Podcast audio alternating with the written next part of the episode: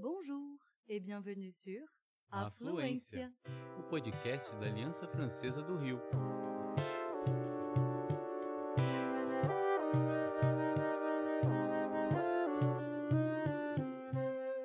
Você está ouvindo En français, s'il vous plaît. dicas e tudo que você sempre sonhou em saber sobre francês.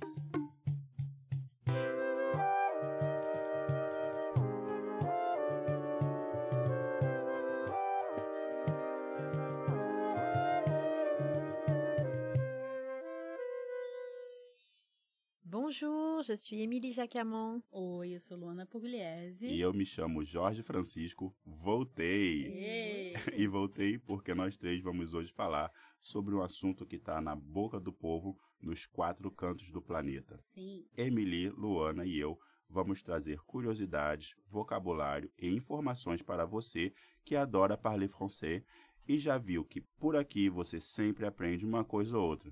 Tá quelques minutes? Vamos lá. Uma bola, duas equipes e qualquer objeto que possa servir de traves. Pronto! Isso já basta para que quase qualquer lugar se torne um campinho desse, que é um dos esportes mais populares no mundo. simples assim. Não há dúvida de que o futebol é uma verdadeira paixão internacional.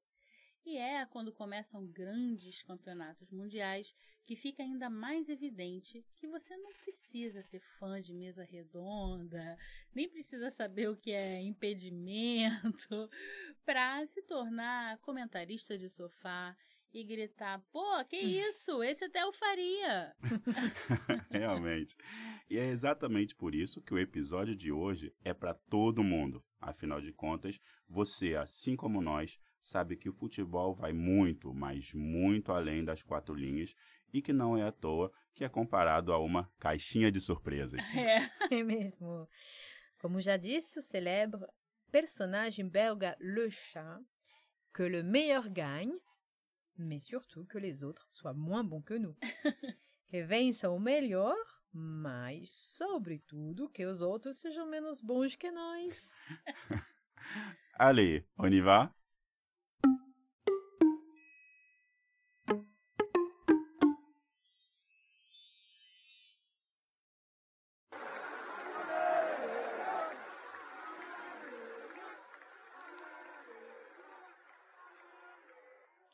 Allez, les bleus!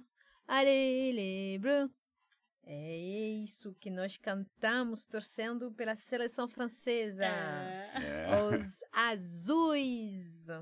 Ainda que estejam usando uniformes brancos, eles sempre vão ser les bleus. Mais les bleus n'ont pas toujours joué en bleu.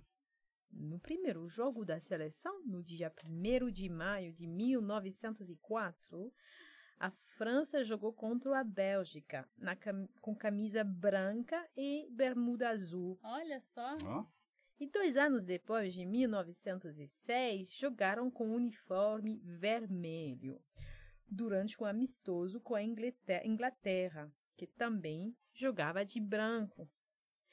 E o resultado foi, hum, digamos, ah, uma lavada. Perderam de 15 a 0. Ui! ui! Não é um 7 a 1, mas Impossível não pensar Impossível. nisso. Em 1908, usando pela primeira vez o uniforme azul e enfrentando novamente os ingleses, houve outra derrota daquelas, 12 a 0. Olha lá. Logo depois, passaram a usar o uniforme listrado azul e branco, com a gola vermelha, short branco e meias vermelhas. Deu mais sorte. em 1919, quando foi criada a Federação Francesa de Futebol, tudo mudou. Porque foi Jules Rimet quem impôs a camisa azul com bermuda branca e meias vermelhas. Foi também nesse uniforme que o galo fez sua primeira aparição no peito dos atletas e acabou se tornando onipresente. Lembra que a gente falou sobre ele no episódio Mariana? É, lembro. Inclusive, o Jorge estava com a gente. Exatamente. Isso, nós três. O uniforme reserva, le maillot de rechange, ou maillot extérieur en français, foi vermelho até a Segunda Guerra Mundial. Depois disso, passou a ser branco, podendo raramente ser vermelho. Uhum. É Canarinho no Brasil, Três Leões na Inglaterra, Dinamite dinamarquesa. As seleções costumam ter geralmente algum apelido. É. Na França eram Les Tricolores, os tricolores, e depois Les Coqs, os galos. Mas em 1976, o time francês de Saint-Étienne chega à final da Copa dos Campeões. E adivinha qual era a cor dos uniformes? Ah, eles eram. Não, não eram azuis, Nem Ele- branco. nem brancos. Eles eram verdes. A torcida gritava verts em coro. Opa! Um cantor da época chamado Jacques Monty compôs uma letra em homenagem a isso. Fez o maior sucesso, gente. Uhum. Aí, olha só, escuta isso. Dois anos mais tarde, o mesmo cantor teve que compor um hino para a seleção francesa para o campeonato mundial. E aí foi quando ele optou por usar a Lele Bleu. e aí, gente, o que vocês acham? Achei Achei criativo. é. Mas, brincadeiras à parte, o nome e o grito de torcida super pegaram. Você vai provavelmente ouvir isso durante os Jogos da França Com na certeza. Copa Com de certeza. 22. E vale a pena aqui contar para vocês que, embora a marca Allez les Bleus pertença hoje ao Comitê Olímpico Francês, nem sempre foi assim.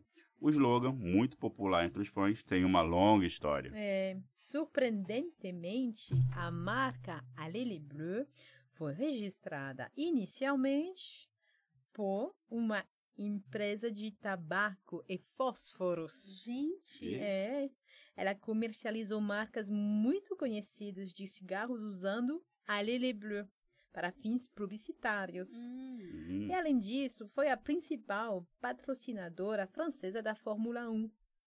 Mas uma lei de 1991 de luta contra o tabagismo e o alcoolismo pôs fim a esse tipo de publicidade. Já que não podia mais patrocinar eventos esportivos, a sociedade abandonou a marca em 1900 no 1997. foi. Aí, olha só, não para por aí, tá? Porque sabendo que a marca tinha ficado disponível, um jovem de 20 anos da cidade de Lyon registrou e se tornou proprietário do slogan Allez les Bleus. Nossa, é Nossa, esperto esperto isso esse aqui. menino. É, e vocês lembram, né? Vocês lembram que isso foi em 97. Ou seja, um ano antes do país se tornar campeão mundial. Hum. Olha o timing do cara.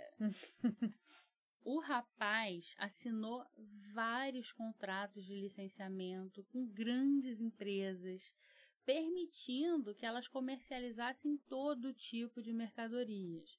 É, bandeiras, cachecóis, roupas, enfim, outros produtos também que foram comprados, imagina, né? Hum. Por muita gente com essa famosa frase.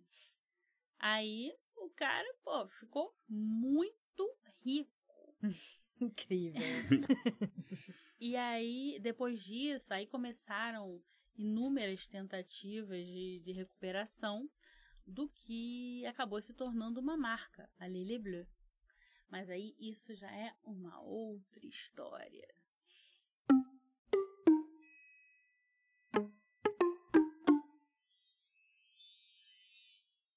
Le football est un sport qui se joue à 11 contre 11 et le collectif prime toujours sur l'individu.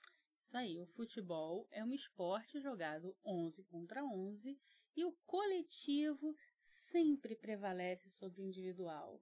Por favor, Jorge, disserte, comente sobre esse assunto que você acha. É, o coletivo é o mais importante do futebol, porém a gente sabe que em toda equipe tem sempre aquele talento individual, né? Ah, aquele que chama a bola, a bola Chama a procura. bola, a bola procura.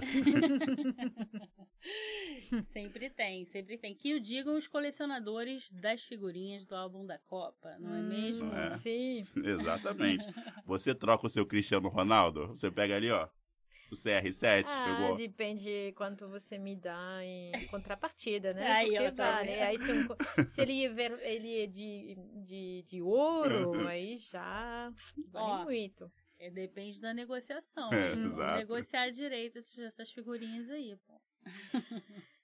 Bom, ainda falando sobre uniformes de seleções, vale ressaltar o que foi decidido pelo patrocinador da Dinamite dinamarquese para a Copa do Mundo de 2022. Uhum. Foram divulgados há alguns meses os novos modelos.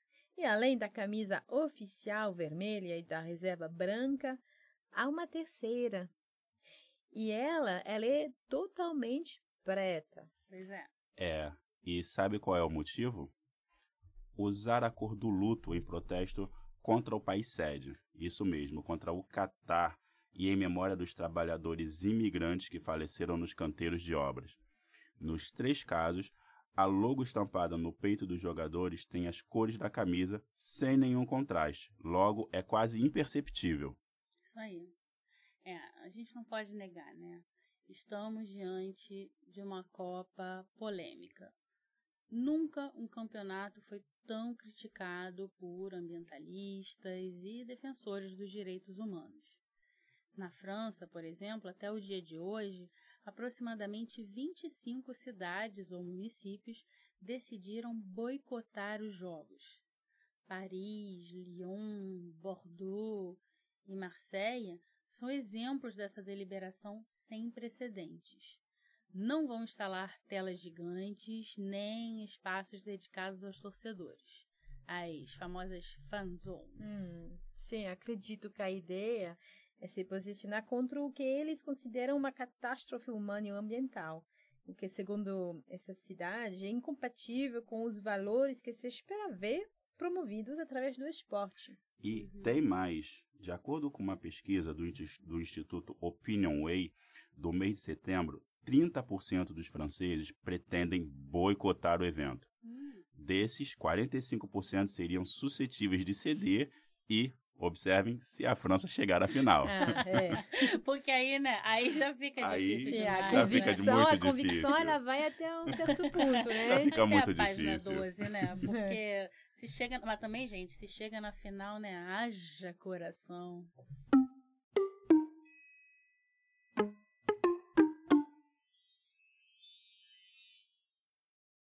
Então, que tal se a gente agora fizer uma brincadeira juntos? Na verdade, um jogo de perguntas e respostas sobre fatos surpreendentes relacionados à história das Copas do Mundo. Vai ser assim: a gente vai apresentar algumas informações, afirmações, e você vai ter um tempinho para dizer se ela é verdadeira ou falsa. Aí nós respondemos. Isso aí. Então, vamos lá? Se concentra aí e cuidado com as pegadinhas, hein? Uhum. Vamos lá. Na primeira Copa do Mundo, em 1930, no Uruguai, cada time tinha que levar sua bola para a partida. Verdadeiro ou falso? C'est vrai ou c'est faux?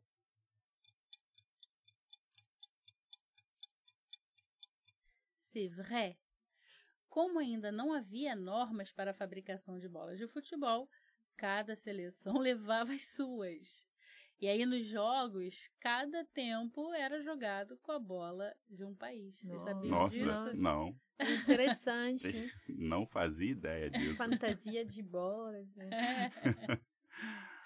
Segunda perguntinha. Maradona foi o único jogador de futebol que conseguiu ser três vezes campeão mundial. Hum, E alors, vrai ou faux à ton avis? C'est faux. Pelé, considerado por muitos como o maior jogador da história, é o único jogador a ter ganho a Copa do Mundo três vezes. Com ele, olha, o Brasil ganhou em 1958, em 62 e 70. Maradona ganhou apenas a taça em 86. Falando em taça, apenas 12 nações já tiveram o privilégio de levantá-la. Sabe dizer se é isso mesmo? Vrai, faux?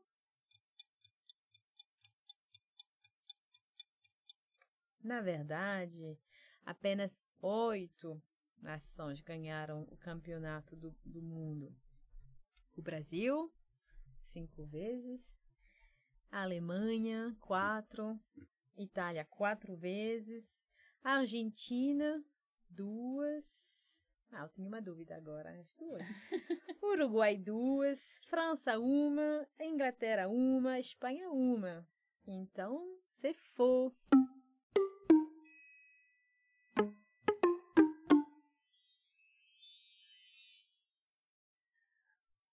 Quando se fala em vocabulário futebolístico, a gente logo pensa nos básicos do glossário de uma boa partida, não é mesmo? O campo, a bola. Como on dit a partida de futebol? Vous savez? C'est le match, le match de foot. E, e como on dit o campo? Ah, le terrain. Os torcedores, les supporters, a camisa do time, le maillot, a bola, le ballon, o gol, le but. E se deu empate, como a gente diz? Match nul. C'est ça, match nul. Et au primeiro tempo, la première mi-temps. O segundo tempo, la deuxième mi-temps. O atacante, o zagueiro, o goleiro, l'attaquant, le défenseur, le gardien de but. O cartão amarelo, o cartão vermelho, le cartão jaune, le cartão rouge, e o impedimento, le hors-jeu. Isso aí. Mas, gente, peraí, né? Peraí, peraí. Porque aqui nós vamos além dos básicos. Elas são muitas, nós adoramos usar e elas mudam com o tempo.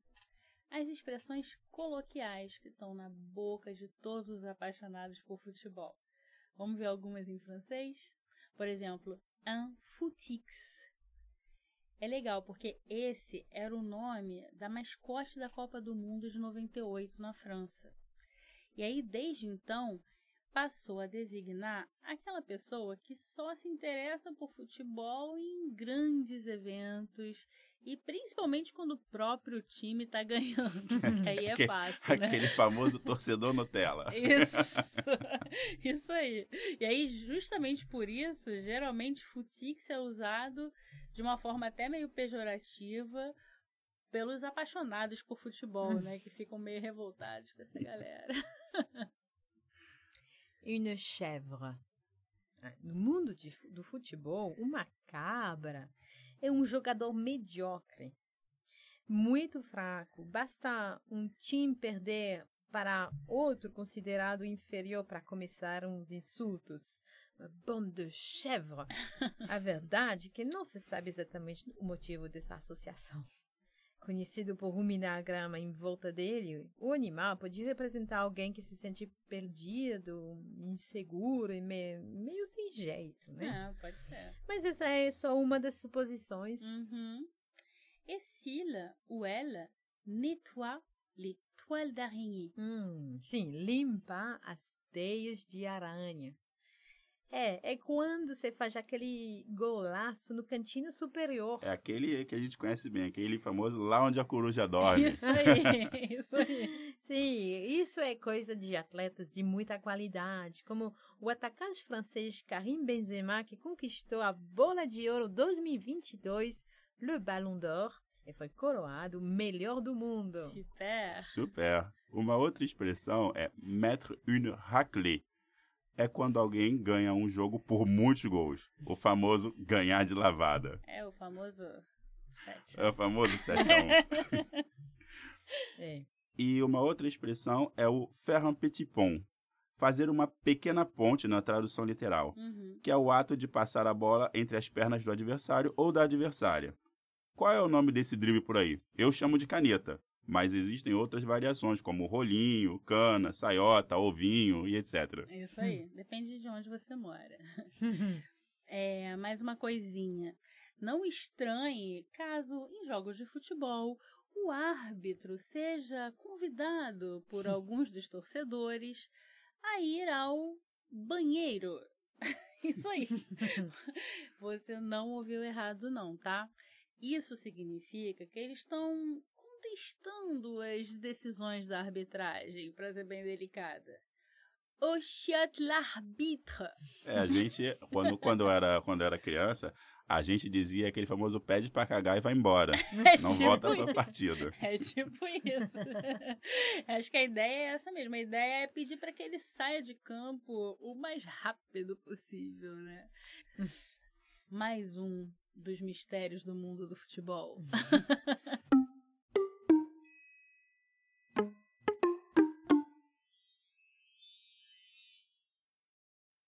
Voilà, você ouviu mais um episódio de En Français s'il vous plaît, da Aliança Francesa do Rio de Janeiro, Afluência. E aí, dessa vez eu duvido que você não tenha aprendido nada, Ah, né? duvido. Duvido. Duvido. Impossível. Ah, eu duvido, né? Eu vou- Então, quer continuar ouvindo a gente? Para ter acesso rápido, é fácil aos próximos episódios. É fácil, é só seguir en français s'il vous plaît. É rapidinho. É como ficar tudo salvo na sua biblioteca. Vai ser fácil, fácil. Uhum. Uhum. Então, gente, au revoir. À bientôt. Merci beaucoup. À la prochaine. O- Não, o chat l'arbitre. O shot l'arbitre.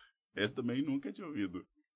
Já, Não. já gritou isso, Emília, no estádio? Não, eu não. Não, eu não sou dessa, não. Eu não sou dessas, não.